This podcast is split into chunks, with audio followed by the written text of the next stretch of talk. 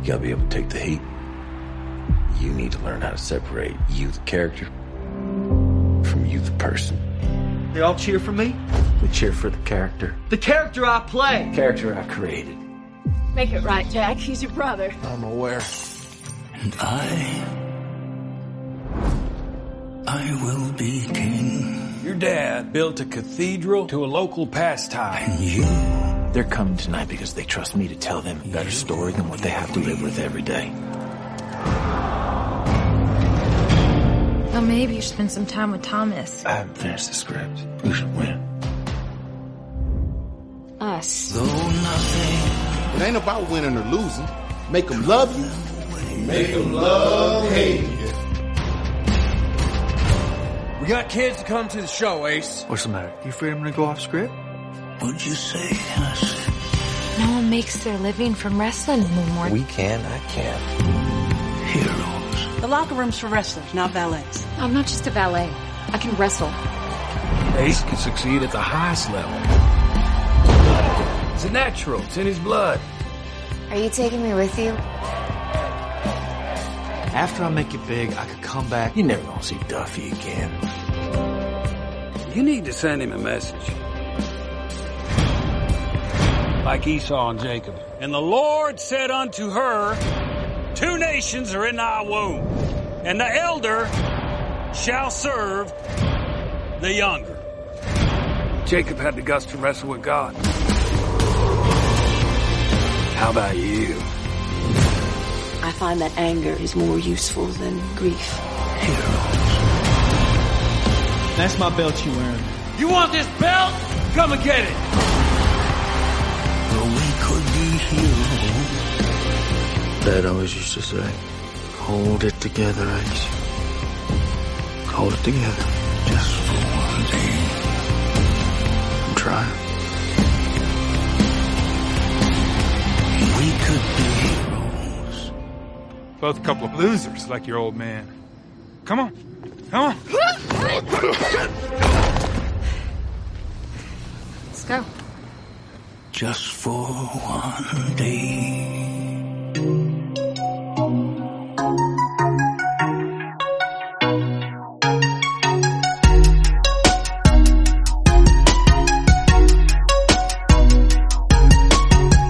Hello, everyone, and welcome to an all new episode of Palace Off the Top Rope. Thank you so much for joining me, ladies and gentlemen.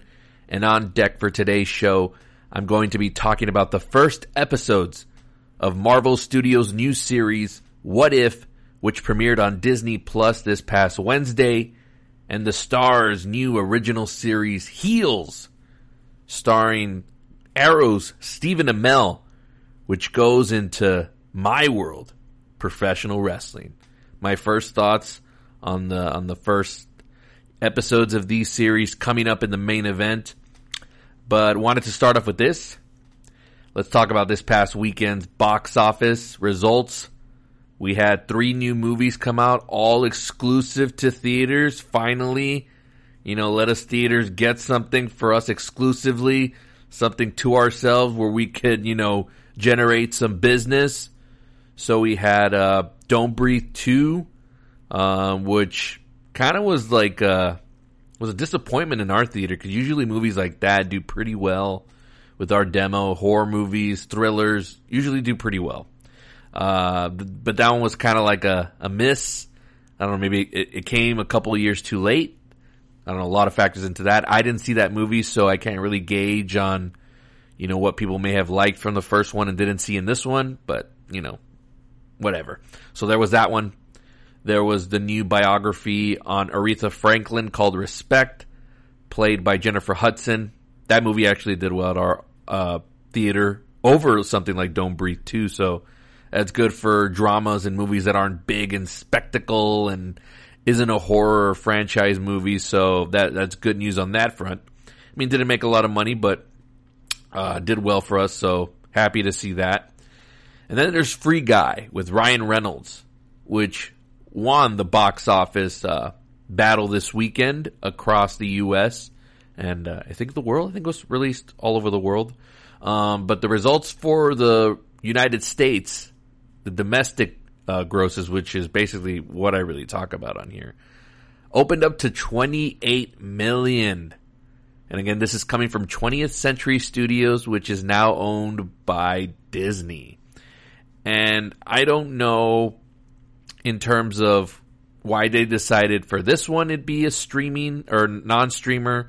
Uh, same thing coming up with Shang-Chi and the Legend of the Ten Rings. I'll talk about that in just a second. But that one also is going to be exclusive to the theaters. Hey, I'm not hating on it.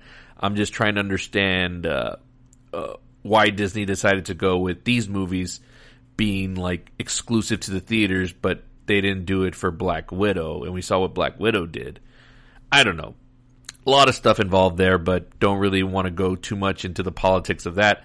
But anyways, yes, 28 million for a non-franchise, non-IP original idea in this pandemic world that we're in, basically almost hitting 30 million and not and Ryan Reynolds isn't exactly like he's not always the most bankable star. Yes, he's been a hit as Deadpool, but he also had a movie that came out last month, folks, called uh, or back in late June called uh, The Hitman's Wife's Bodyguard, which was a part 2 and it was a stinker and it was a dud, it didn't do anything. So, you know, he's not always a guaranteed draw, but this movie, Free Guy, was supposed to come out a very long time ago, and they've actually kind of been pretty smart with their marketing in terms of, you know, when movies were getting pushed back, you know, so many different times last year, uh, as the pandemic grew in the year 2020, you know, they, they did the, they, they took the comedic approach, right? You know, they didn't just put like new release dates, but they would, you know, make fun of themselves or make fun of the industry, in, industry in general by saying like, you know, we're going to come out in December. We think, you know, they would be a little meta with it, a little funny, and of course Ryan Reynolds can pull that off and you know bring in that Deadpool persona and, and whatnot. It's what audiences grown to love, and I think they even used Deadpool in some of the final marketing for this movie. So a lot of smart uh, marketing on their part for doing that. And now that Disney does own like everything Marvel, right, and including stuff that was at 20th Century Fox, which includes the Deadpool character, they can do stuff like that. Um, so yeah, number one, 30 million. Who knew, right? You give the theater exclusivity where, you know, you can't watch it anywhere else but an actual building where you got to go sit with people and wa- watch it on a giant screen. What do you know? Almost 30 million. So that's, that's a win-win and you're probably wondering to yourself, well, how, how are you calling this a win with 30 million, but yet, you know, something like Suicide Squad last week, which grossed, what was it, I think 25, 26?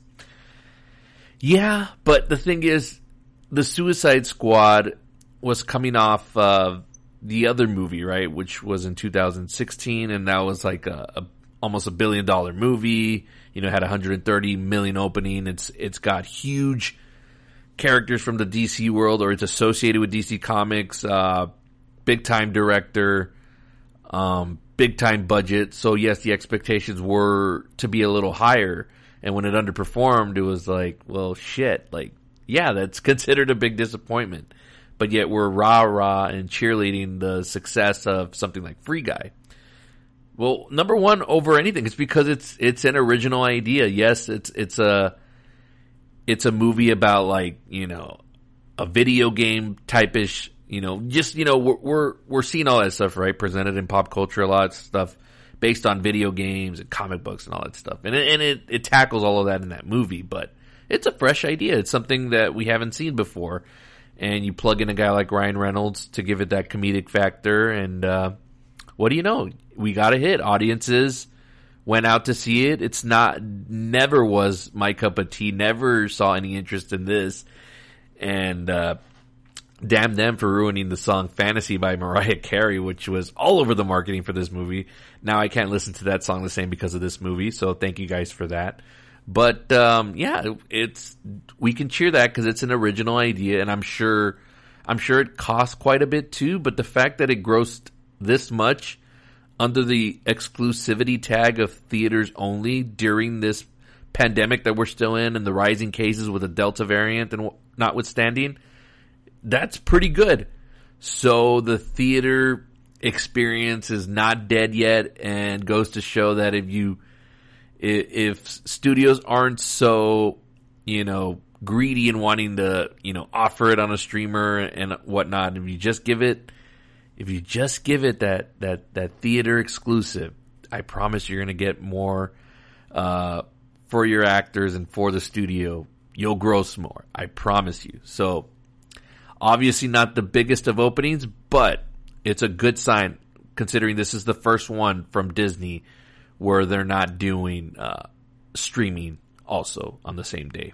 So we'll see. This actually bodes well for Shang-Chi and the Legend of the Ten Rings, which is what I want to talk about next. So, you know, uh, Disney, you know, they're, they've grown really sour on me. Uh, if I watch their stuff, it's because I am fans of the actors in the, in the properties, the creators, the writers, you know, all of that stuff, composers, you know, I'm into all aspects of, of, of, you know, shows or movies. You know, there's a lot of different things that go into it. But as far as like a company in general, like man, Disney is just continues to just, I mean, they're they're losing a lot of favor with me. And they made a comment that I read. I actually read it today. I don't know when it came out. Uh, and they were talking about Shang Chi and the and the Legend of the Ten Rings, and talking about how it was like uh, a, an experiment for the theaters to have this movie.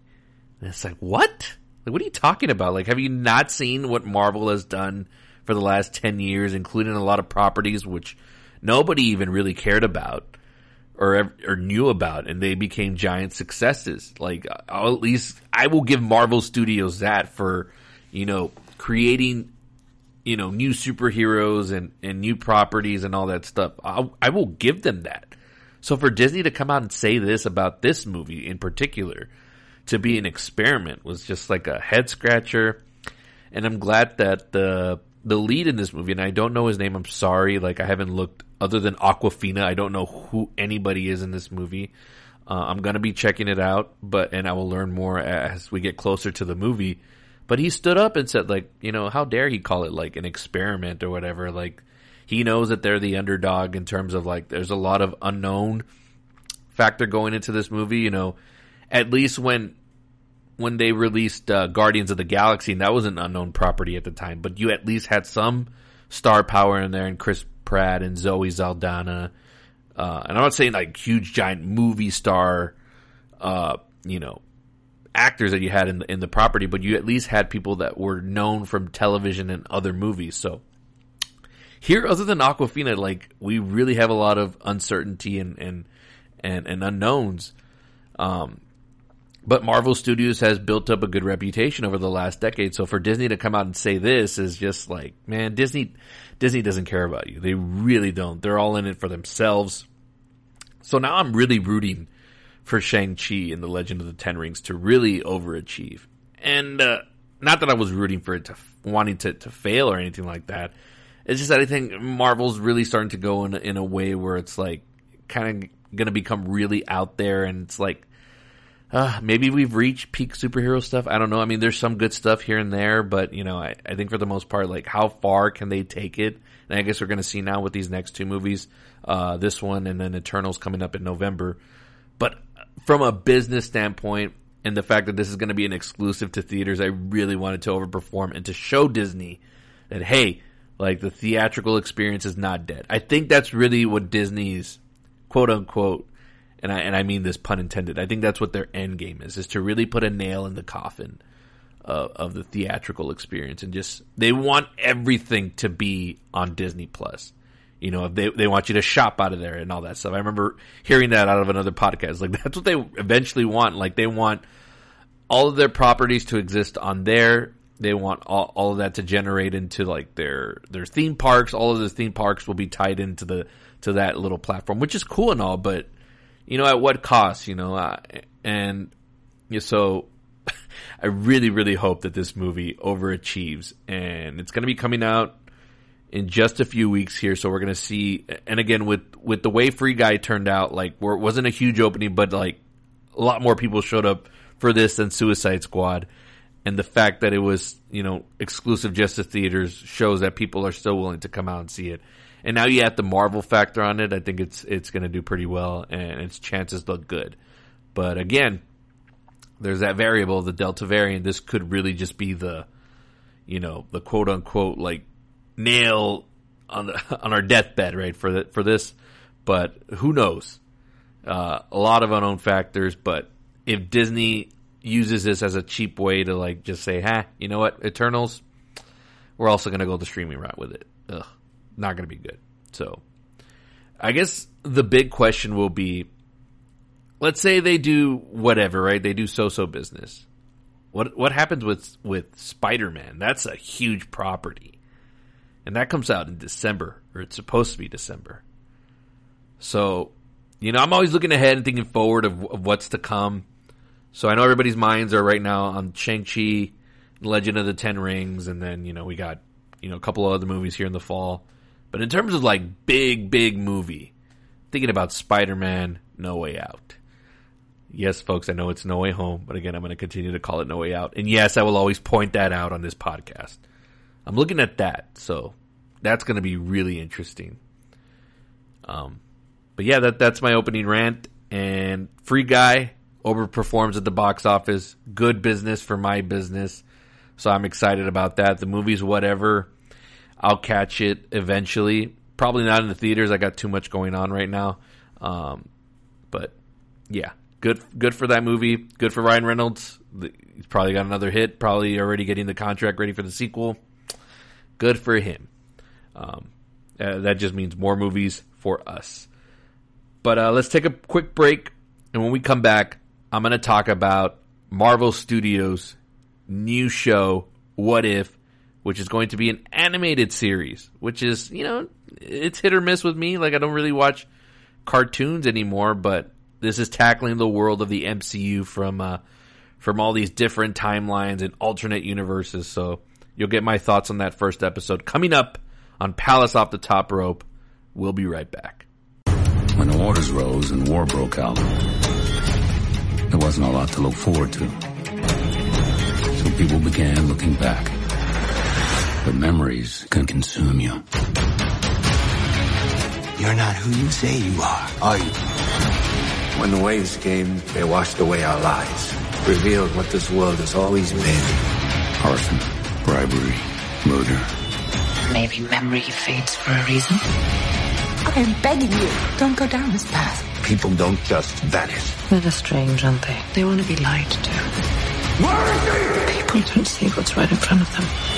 Hugh Jackman, Reminiscence in theaters and on HBO Max August 20th. Rated PG-13. Welcome back to the show and Reminiscence in theaters and HBO Max starting this Friday, August 20th, starring Hugh Jackman and the beautiful mwah, Rebecca Ferguson.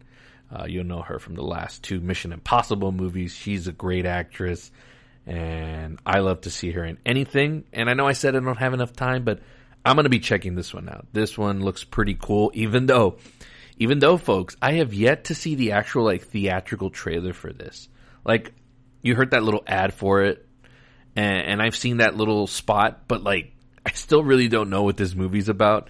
So I'm almost going to walk in like completely blind, which is something I rarely do. Like, I'll at least, if I'm going to watch a movie or a show, I'll at least watch like a trailer on it. Like I'm not super obsessed the way I used to be with movies like in terms of wanting to know every little thing. Now, not that I'm not obsessed with movies. That's the that's the wrong thing to say because I, I mean, I live and breathe movies. But I remember in 2012 or, or, or, leading into The Dark Knight Rises, and this is just a little backstory, folks. Uh, if I've said this before, I'm sorry. I just got to reiterate it again.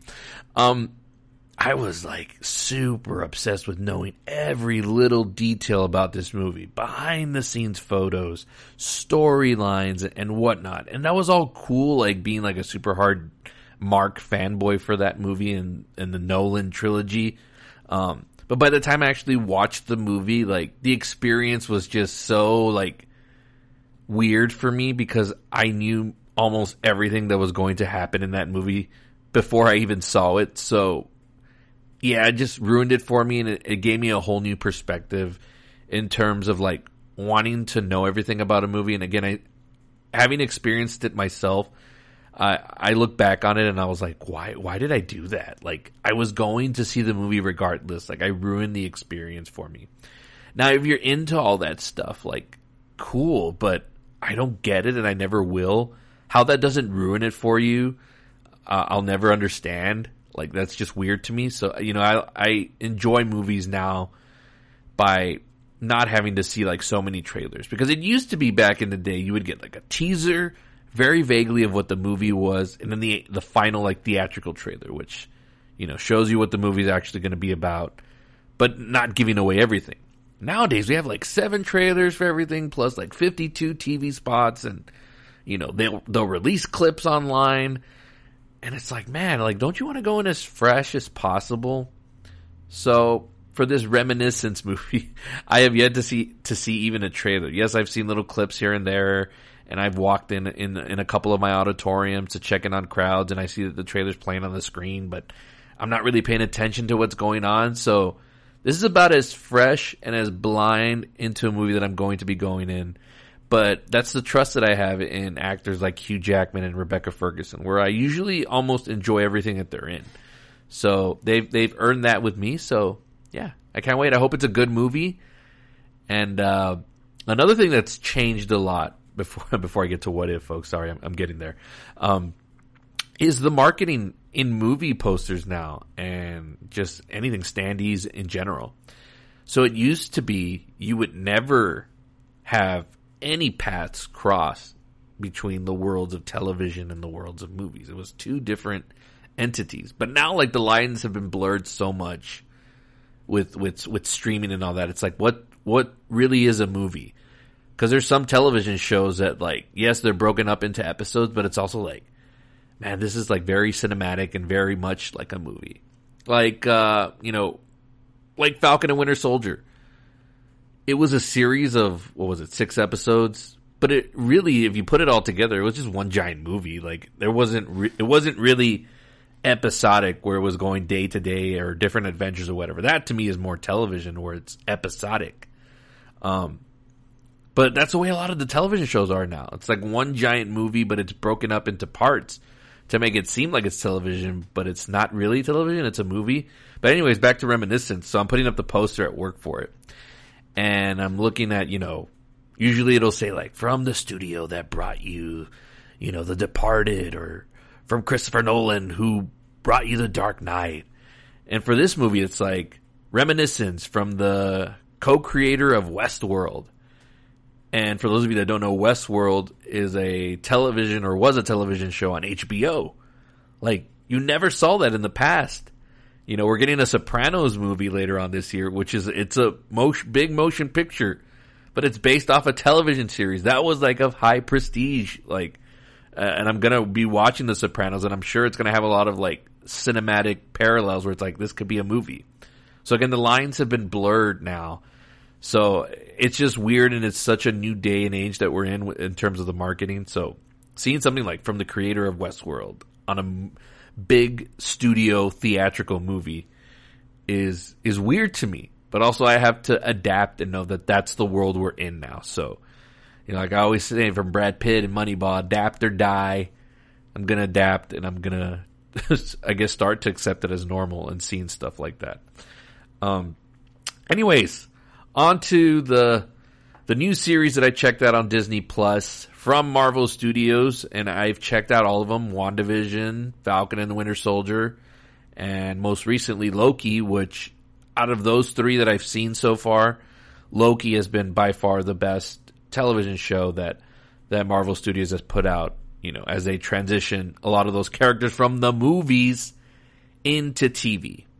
Again, lines being blurred, but I don't know. It's all just content, I guess, right? That's just what everything's called these days. It's all content.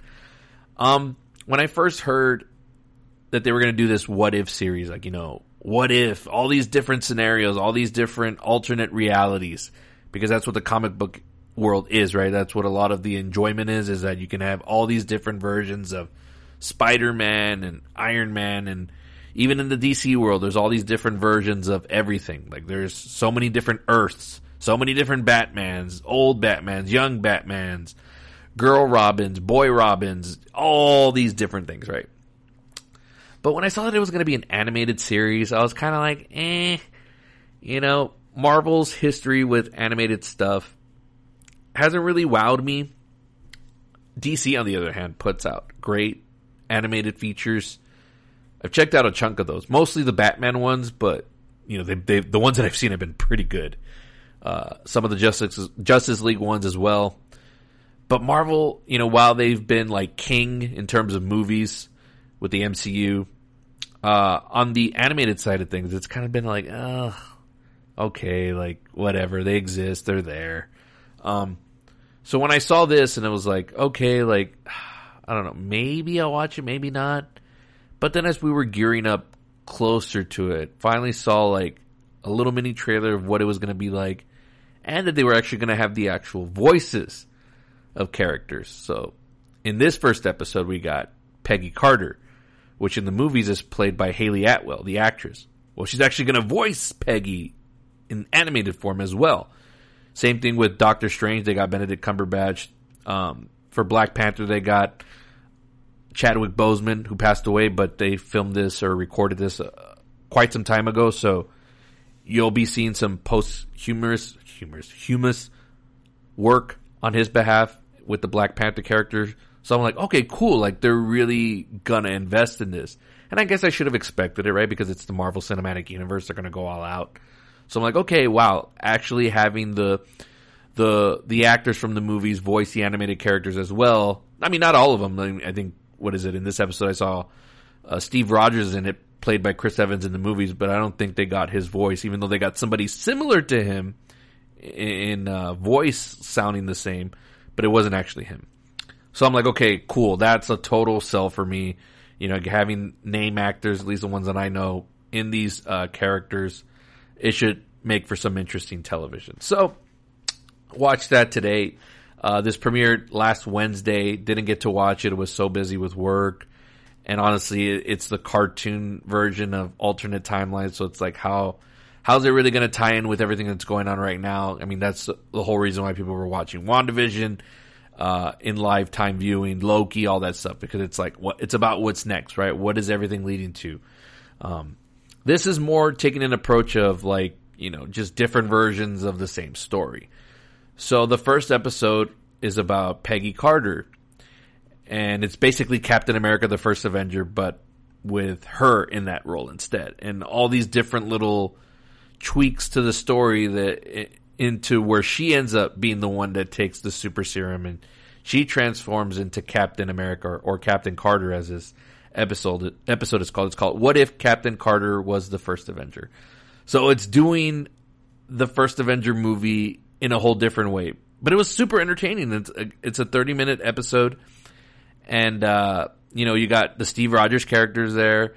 You know all the characters that were in the first Avenger movie, minus like I think the only one that was missing that was like a huge factor in that first movie was the Tommy Lee Jones character.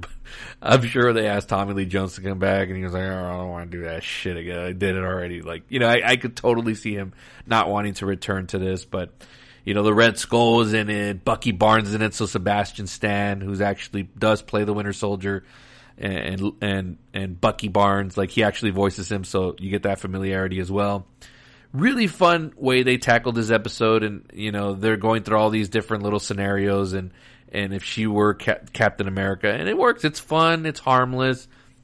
Um, does it add to the current narrative of what's going on? Yes, but only in terms of like where we're headed with this world, right? We're about to open up a whole can of earthworms, right? With this multiverse thing that they're going to really push hard it was uh, mentioned in the Loki finale, but it, we're really going to start to see it on the big screen as well. So I think the upcoming Spider Man's going to involve that, even though we don't know a lick of what that movie is going to be about. But for sure, it's going to be in the Doctor Strange movie, which is coming next February or March, I believe. And that's where we're going to see uh, Wanda uh, appear again in the movie, and that's to dive in. Again, the movie's called The Multiverse of Madness, so they're to tackle that and it's to become a big part of the huge Marvel storyline in general. So this is just a way to kind of like play with it and have fun with it and, and basically what they can bring to this world. Of course, it's all in animated form, but it was still a fun adventure, even though it's kind of like it was just it was fun to revisit that part of the Marvel world in terms of the the the first Avenger storyline because it's set during like World War II and all that stuff. So I enjoyed revisiting those characters in during that time. And again, a lot of the a lot of the show does have Steve Rogers still as the skinny little boy or, or young man, you know. So that part of it was fun, and, and I think the Stanley Tucci character is there as well. So again, fun little elements, little tweaks, just to make it like if it was Peggy, Peggy Carter was Captain America, basically. So fun, fun episode, and I don't know what else they're gonna tackle in this series or how many episodes it's going to be because there's a lot they can do. Right, they can call, do all these different things, but I really need to look into how many episodes it's going to be in and and how long it's going to go for, um, and if they're going to do. This is a series where you can um, you can have like six episodes, but also like you can for sure like renew it for like two to three seasons, right? Like there's so many stories animated that you can do. Um, this one also kind of ends on a cliffhanger because the way the first Captain America movie ends is where Steve Rogers enters the real world and meets Nick Fury, and then it's kind of like it leaves a cliffhanger and it leads right into the Avengers. Um, it, it kind of does the same thing with Peggy Carter, and she meets Nick Fury at the end, and then like it also kind of like just ends. So it's like, are they going to go back and revisit her like in the present day, you know, America and, and how she fits in that? I don't know. There's another episode that they could probably t- tackle all that. Or who knows? Maybe this whole series is just on Peggy Carter and that's season one. Like, if, if, if it were me, if I want to stretch out and make content for years and years and years, have season one just be all about Peggy Carter's alternate timeline and have her for six episodes do all these wacky adventures.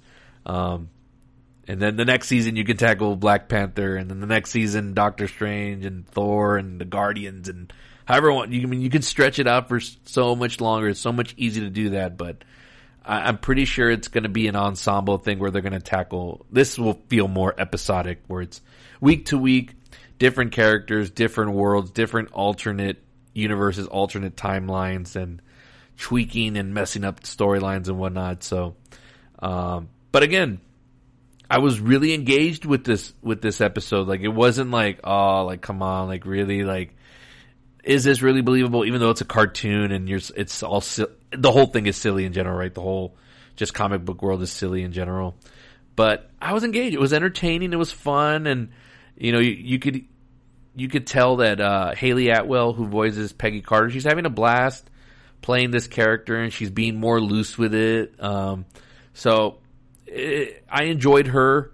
So I hope that they bring her back for more episodes on this. I hope they tackle more not just in future episodes. I hope this there's another episode this season with her character because that was done really well. So, yeah, uh, good stuff on that. So, if you're bored and and of course, and I'm speaking to people that aren't the diehard marks and fanboys because of course you're going to see it. I'm sure I didn't get to see any reactions online on Twitter, but I'm sure all the diehard Marvel fanboys already praising it as the greatest thing ever, as they do with everything. Everything that Marvel Studios puts out, it's the greatest thing ever, right? But now I like to bring context to it. Um, but yeah, the What If series is off to a good start. We'll see where they take it and and and, and what other alternate versions they do. You know, Iron Man. Let's see if they do an episode on Iron Man. Um, yeah, a lot of lot of stuff they can tackle, and a, through multiple different seasons they can they can take this. I see this being the show that's probably going to last the longest out of everything that's that they've presented currently. Like I know Loki got renewed for season two, but you know the WandaVision series was a, a, a one season like limited thing. So was the Falcon and Winter Soldier because that's going to lead us into the new Captain America movie. But um, the, this what if series could go on for for ver- a very long time, and hopefully it does, and hopefully they're as engaging as this first episode was, titled "What If uh, Captain Carter was the first Avenger." So, good stuff, good stuff, Marvel. See, I'm not a hater. I actually like all this stuff. I actually do. Again, my problem with the Marvel fanboys is that when they think that this stuff and the movies and all that stuff are the only things that matter in the entertainment world and like no other movies matter nothing nothing else can be as prestige or epic or whatever and it's like no that's not the case don't be dumb there's a lot of stuff out there and I like a lot of stuff as well, including the Marvel stuff. I enjoy it. Not all of it, but I enjoy it for the most part. So settle down, fanboys. And uh, that's my review of What If, first episode. Again, don't know how long it's going to be, but I'm along here for the ride. Anyways, let's take one final break. When we come back, I'm going to tackle the main event of Heels, starring Stephen Amell from uh, creator Michael Waldron, who was the head writer on Loki. So a little bit of a connection there between the the MCU and this Heels show that I'm going to be talking about once we get back from break. So stick around. We'll be back. I'm going to find out who killed my friend. You give me answers, or it'll be the last thing you ever see. You always ask like this? Yeah, I like to have people's attention when I talk. The Protege. Rated R. Only in theaters August 20th. Text Protege to 91099. Welcome back to the show and the Protege. I forgot about that one. That is also coming to theaters this Friday. I believe that one's an exclusive as well. So good stuff coming out. Let's get some more original movies out. I did, you know, I always think that they're dying and then here you'll see a trailer for something like this and you're like, whoa, this came out of nowhere. It's got Samuel L. Jackson. It's got Maggie Q, who I've actually liked since uh, she came out in Live Free or Die Hard back in 2000. What was it? Uh, seven. And of course, the always great Michael Keaton, who is going to be getting a lot of notoriety because he's returning as Batman in the Flash next November. So uh, again, the Michael Keaton, the uh, what is it like the like the resurgence of his career in this latter half has been incredible. Um, so how, I may do a double review next week, right? I mean, Michael Keaton, Hugh Jackman, Rebecca Ferguson, Maggie Q. Uh, one's more of a like mystery drama. This one's like more action. This probably is the better version of the Hitman's Wife's Bodyguard. Uh, that dud that was earlier. I mean, I, I walked in on some of that movie, folks, and it just looked so awful. Um, I didn't see the whole thing, but just a couple of times that I saw clips of it, it was just, wow, like, can't believe this movie exists. But who knows? This may be a dud as well, but, you know, anything that's not a sequel, throw it my way. So perhaps a double review next week. So we'll, we'll see how much time I have in the week uh, to catch these new movies, but they're definitely on my radar. They're on my radar. Anyways, let's get to the main event. It's time to talk wrestling, but wrestling in terms of a television series. Okay? So, Stephen Amell wrapped up Arrow like a year, year and a half ago, or maybe it was during, right in the beginning of the pan, before the pandemic started. Uh, that show wrapped up. It, he had an incredible run as the Green Arrow character, which is one of the DC uh, comic book uh, characters and uh, he did a really good job with that. I, I, grew to really like him as an actor, just overall as a personality. I follow him on Twitter and all that stuff. He's a really cool guy. But one of the things that I also liked about him was that he was a fan of professional wrestling. And there was this thing on Twitter years ago where he got into it with uh, Stardust, or aka Cody Rhodes. He was in WWE at the time as that character and they would get into little like Twitter spats here and there, like kind of like a, a, fake feud, you know, going on where like they they're acting like as if they hate each other. You know, I'm all about wrestling, so again, you could totally tell this was like a worked thing. You know, kind of like the way Jimmy Kimmel and Matt Damon go at it with each other, even though that one is more obvious. Like that one is more comedic. This one was trying to make us more like these guys like really have something against each other. So, anyways, they eventually turned it into a real storyline on WWE television, and that actually ended up bringing in Stephen Amell to the the WWE world, and he actually wrestled a match at SummerSlam. It was a tag team match, of course, but we got to see him get in the ring, and he's a, he's an athletic guy. Uh, you know, doing all the stunts and stuff. Not all the stunts, but you know, he did stunts on Arrow. So he, he's got that background and that credibility, but you know, he, gained even more favor with me by, you know, taking this seriously and, you know, wrestling by and large, it, it's, it's all silly. And I freaking get that. And I don't understand these people to this day. And I even have like certain friends that'll like look at me and be like, well, you know wrestling's fake, right? Like, I know you fucking idiot. I know it's fake. You know the Avengers are fake too, right? But you still cried when Tony Stark died. Like, it's the same thing. Like, they're just characters in a world. Like, I get that it's, that it's fake scripted, but that's not why I watch it. I watch it for storytelling and for characters, just like you watch comic book movies, you geek. Like, I get it. Rant over. Anyway, so Stephen Amell did this stuff at, at SummerSlam and it was great. And I was like, wow, like cool. Like, if I was a celebrity and I, my dream has always been to be an actor in, in, in any form of entertainment, TVs, movies. If I ever became famous, I would so like work a storyline like the way Stephen Amell did with Cody Rhodes and get it onto actual television and actually have it play out and he got to be a wrestler and, and be and be in a match. Like that's like both of my worlds colliding movies television with wrestling. Like that is so freaking awesome.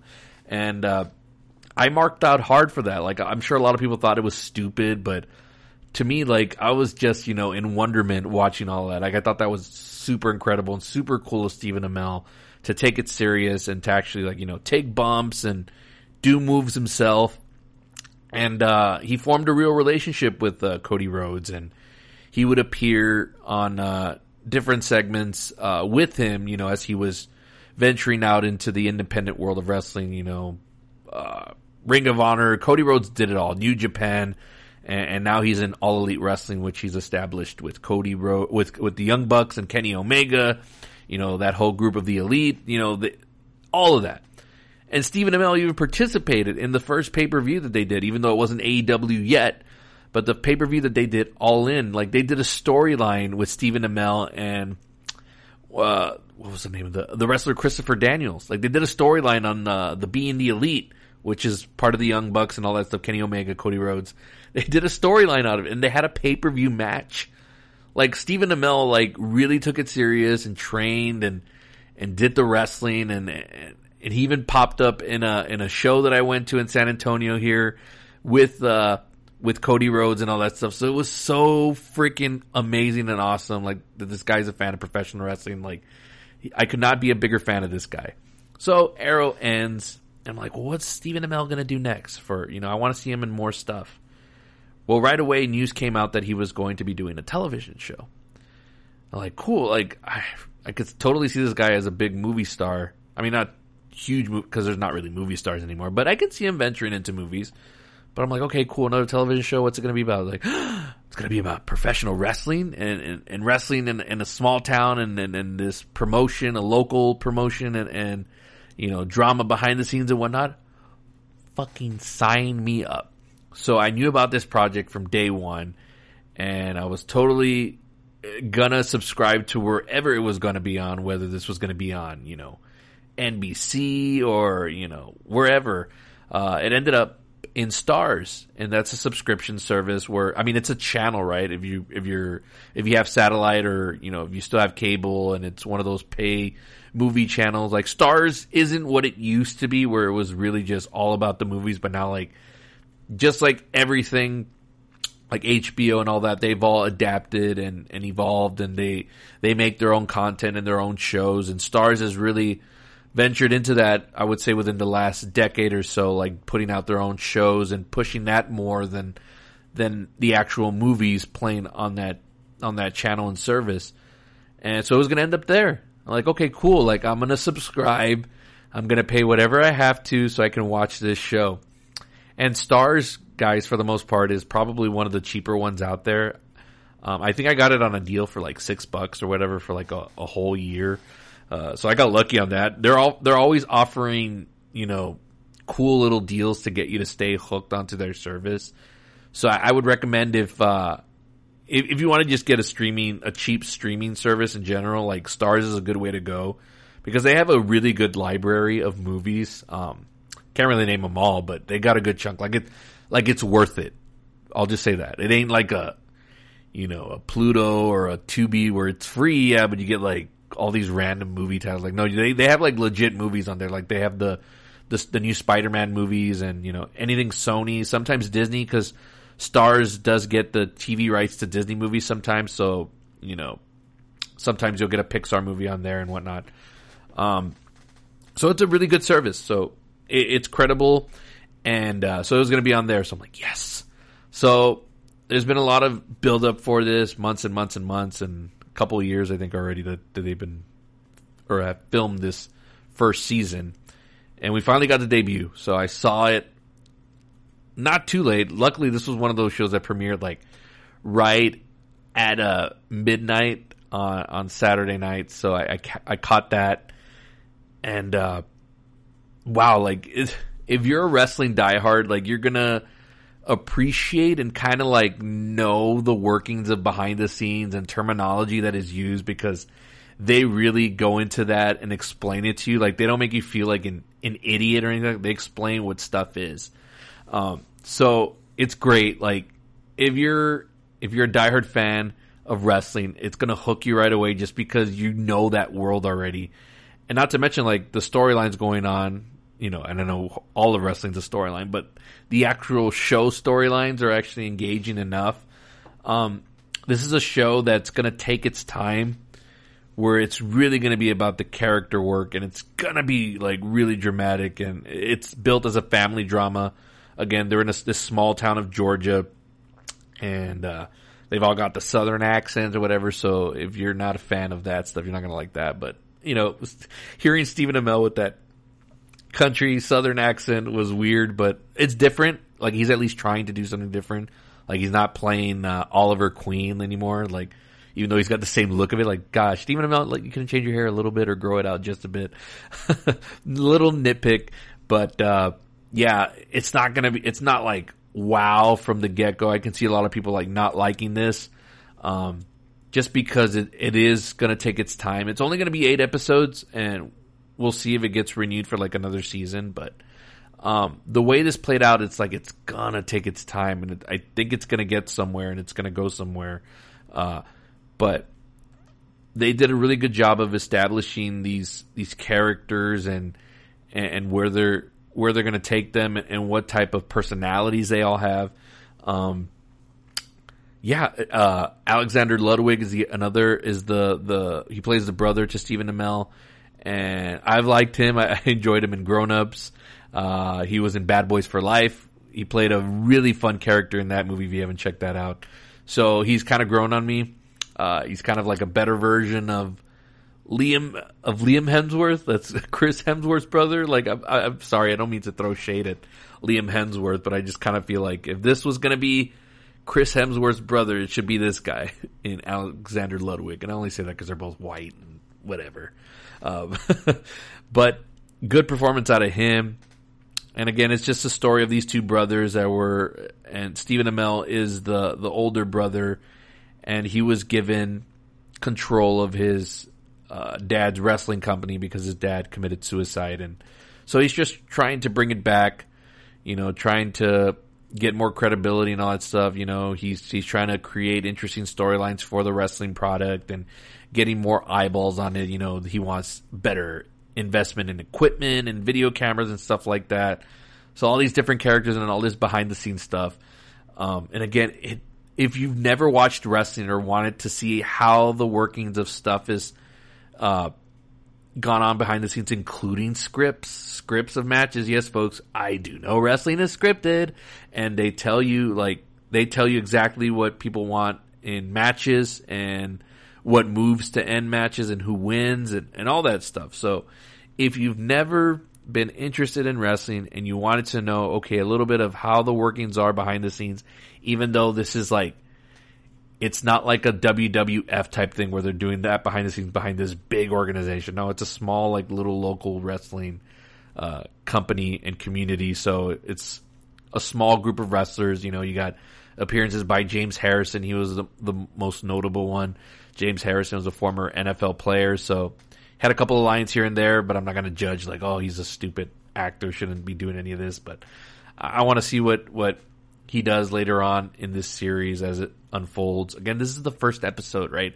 I'm not going to make this huge like giant review on whether you should, you know, watch it or don't watch it. Like I'm going to let it unfold. Like I'm just telling you from my perspective, I enjoyed it because number one, it's like my biggest passion of the movies is wrestling.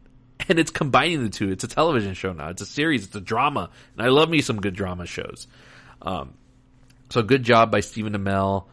Uh, Mike O'Malley is a producer on this and also going to be an actor in it. Mike O'Malley, the guy who did Guts, who hosted Guts back in the day if you're my age and wa- used to watch Nickelodeon a lot. So seeing him in that and being involved in this is, is, is awesome. Again, as I mentioned before the break, Michael Waldron, who was a head writer on Loki, he's actually the creator of this series. So a little bit of credibility, credibility there. I liked Loki a lot and Loki was one of those shows that, you know, I didn't hear a lot of buzz and a lot of people weren't liking it, but I did because it took its time to get to the point, but also like did it in an entertaining way. And I found this show to be very entertaining. This was a pilot for Heels that had a runtime of an hour and two minutes. That was basically almost like an HBO show. So, you know, I was expecting this to be like at the 40 minute mark, which usually like one hour TV shows are if you factor in commercials and all that. But the fact this is on a, a streaming service and there's no commercials and there's cursing and there was actually nudity in this, I was like, whoa, okay, I didn't think this show was going to be that far out there. Not that the nudity was like all over the place, but it was in one particular scene where I was like, oh shit, like, okay, like they're really, they really have like, you know, no, it's no holds barred, right? you know, pun intended, a wrestling reference. It's no holds barred and they can curse and, and all that stuff. So there's a lot of F bombs dropped in this show and all that. So, um, I enjoyed it. And if you've never been a fan of wrestling and wanted a better understanding of how stuff works behind the scenes and, and terminology, including the term like heel, I say that a lot on my social media and I'm sure a lot of my friends like, what the fuck is he talking about when he says he's a heel? So heel in the most basic terms means bad guy, villain. Face is another thing. I say baby face and face a lot. Face is the good guy, the hero. And uh, this show does an interesting thing because Stephen Amell is the more, I think, likable personality. And uh, so in the show, he plays the villain. The villain meaning in his character, the wrestler.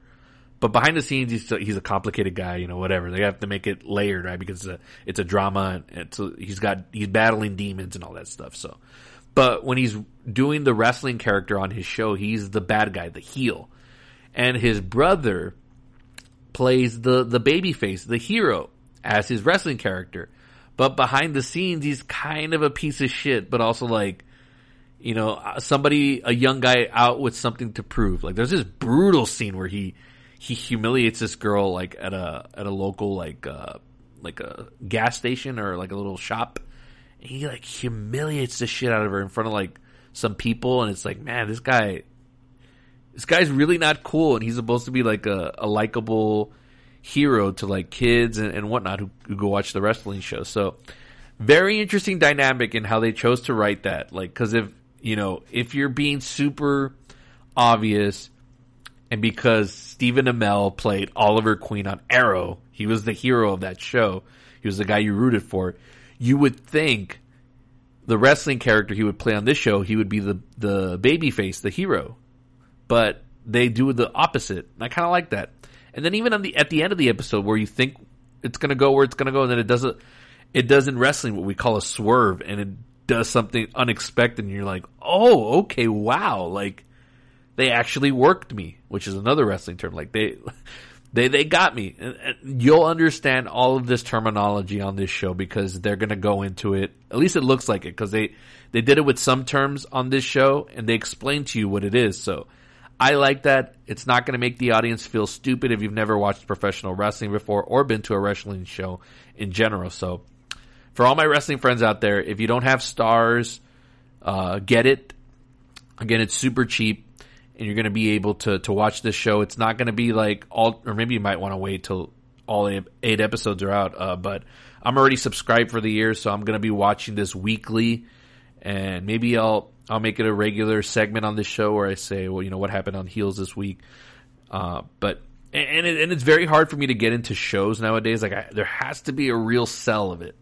Like, uh, you know, this is perfect wrestling mixed in with family drama and you know montages and stuff like that's a easy sell for me um yeah, so good stuff all around. It's combining all of my worlds, and it's got a likable uh, lead in Stephen Amell, who again I'm a huge fan of. Again, thank you for doing this show, sir, and, and thank you for being a fan of professional wrestling. So that that just helps me out of my fandom for you, and you know I would love the opportunity to one day, uh, in general, but I would love on this podcast to actually get the chance to interview Stephen Amell. That would be amazing because uh, I want to pick his brain on so many things, including his his uh, fandom for wrestling. So that would be some interesting conversation.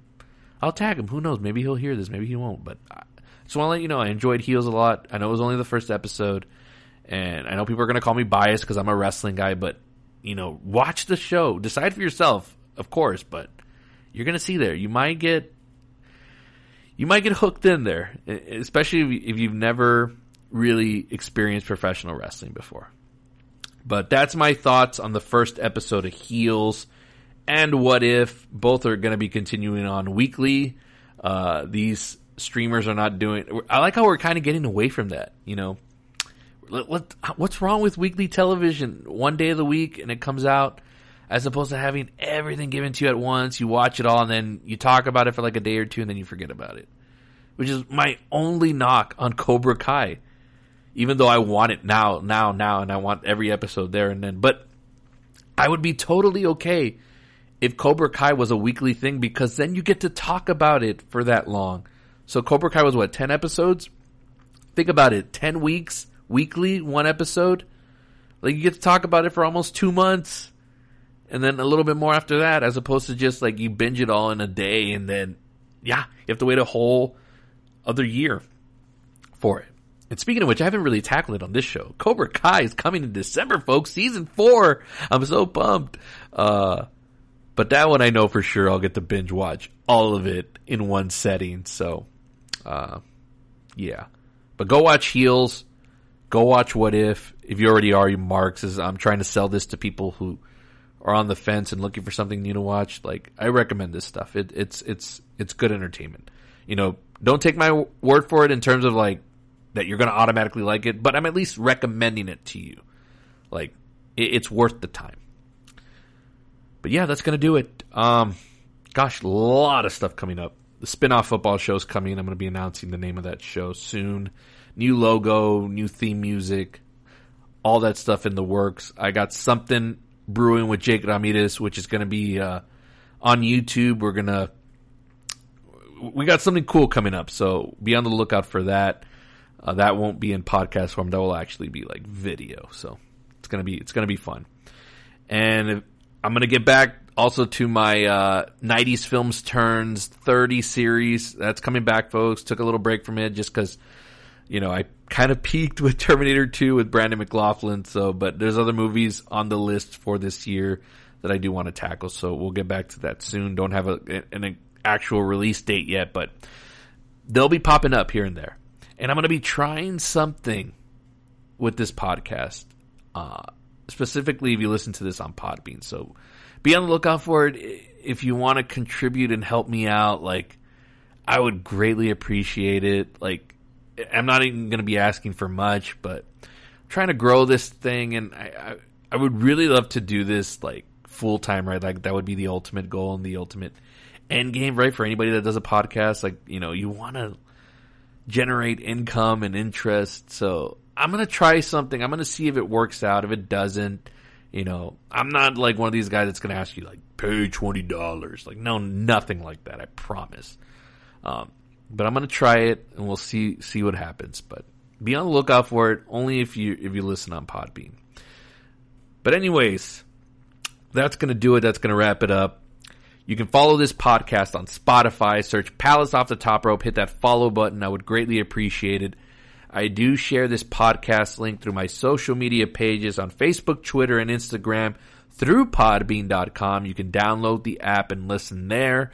If you're an Apple person, subscribe on Apple Podcasts and leave me that five star review. I would greatly appreciate it. Leave me any constructive criticism that you want, good, bad, or indifferent.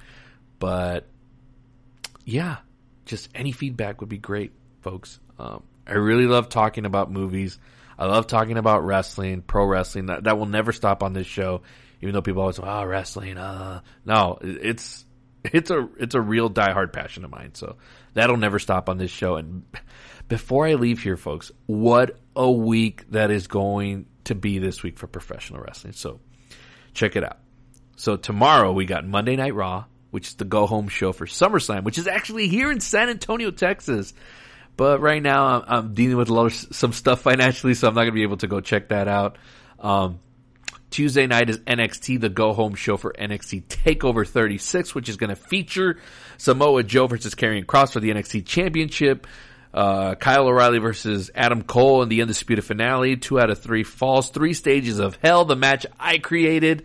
Um, that's on Tuesday. Wednesday is AEW Dynamite from Houston, Texas, which, damn it, I wish I would have gone to that show now because Sting's gonna wrestle in a tag team match with Darby Allin against 2.0, um, along with the fifth labor of Jericho as Chris Jericho battles MJF, and he's gonna not be able to come out to his own theme music.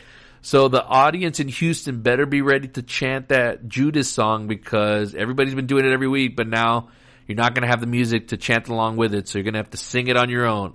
Let's see if the Houston crowd can do it. Thursday, we get one day break. And then Friday, folks. Friday, I mean, you want to talk about this is the most anticipated day of wrestling since, I don't know. I can't even even tell you the last time like there was an anticipation this much. So you got Friday Night SmackDown, which will be the day before SummerSlam, the go home show for that. That's exciting in itself. See if they do anything with it. But what everybody's going to be talking about this Friday, August 20th, AEW Rampage, the new show that just debuted for them. But what's going to make this one so special is that it's going to be coming from Chicago, Illinois, the United Center, where the Chicago Bulls played. It's going to be the biggest crowd in the history of AEW. Right now, they've sold over like 13,000 tickets. And it's going to be the debut. And again, it's all but confirmed, but all the signs have pointed to it. And even Tony Khan, the owner and CEO of, of All Elite Wrestling, has said, like, you know, he hasn't really denied it either. And you don't sell out all these tickets and you don't tease your audience this much if you don't deliver. But folks, we're going to be seeing the return of CM Punk to professional wrestling. And I can't tell you how incredibly excited the wrestling community is for that. I myself, me and my buddies have been texting so many times about this topic and what a crowd it's going to be on Friday. That ovation, that eruption, that whatever happens with him on Friday, it's going to have the wrestling world at a buzz. It, they're freaking talking about it on the NFL network. They're talking about it in NFL games. It's all over the internet. So wrestling, if you're a wrestling fan right now, like, could you not be more happy about the time that we're in right now? Like, we're about to get into like this amazing, like, you just, this surge, right? Like that we haven't seen since the days of like the Attitude Era. Will it ever be as popular as that? Who knows? Probably not, but we're going to come close to it. And the arrival of CM Punk and his return to pro wrestling is going to be huge. And I cannot fucking wait. And that's on Friday. Um, there'll be a Palace off the top rope episode leading up to the preview of SummerSlam and Takeover. I'll be looking for a co-host on that. So be on the lookout this week for that. And I'm sure we'll talk more about CM Punk at length. But for now, that's going to do it. Uh, Got to stop talking about it because I'm just going to overhype myself and get way more excited than I should. It's towards the end of the night. I need to wind myself down, go to bed, get ready for work. But yeah, that that's coming this week. What a week to be a wrestling fan. So thanks for tuning in today, guys. Uh, we'll see you later this week. God bless you.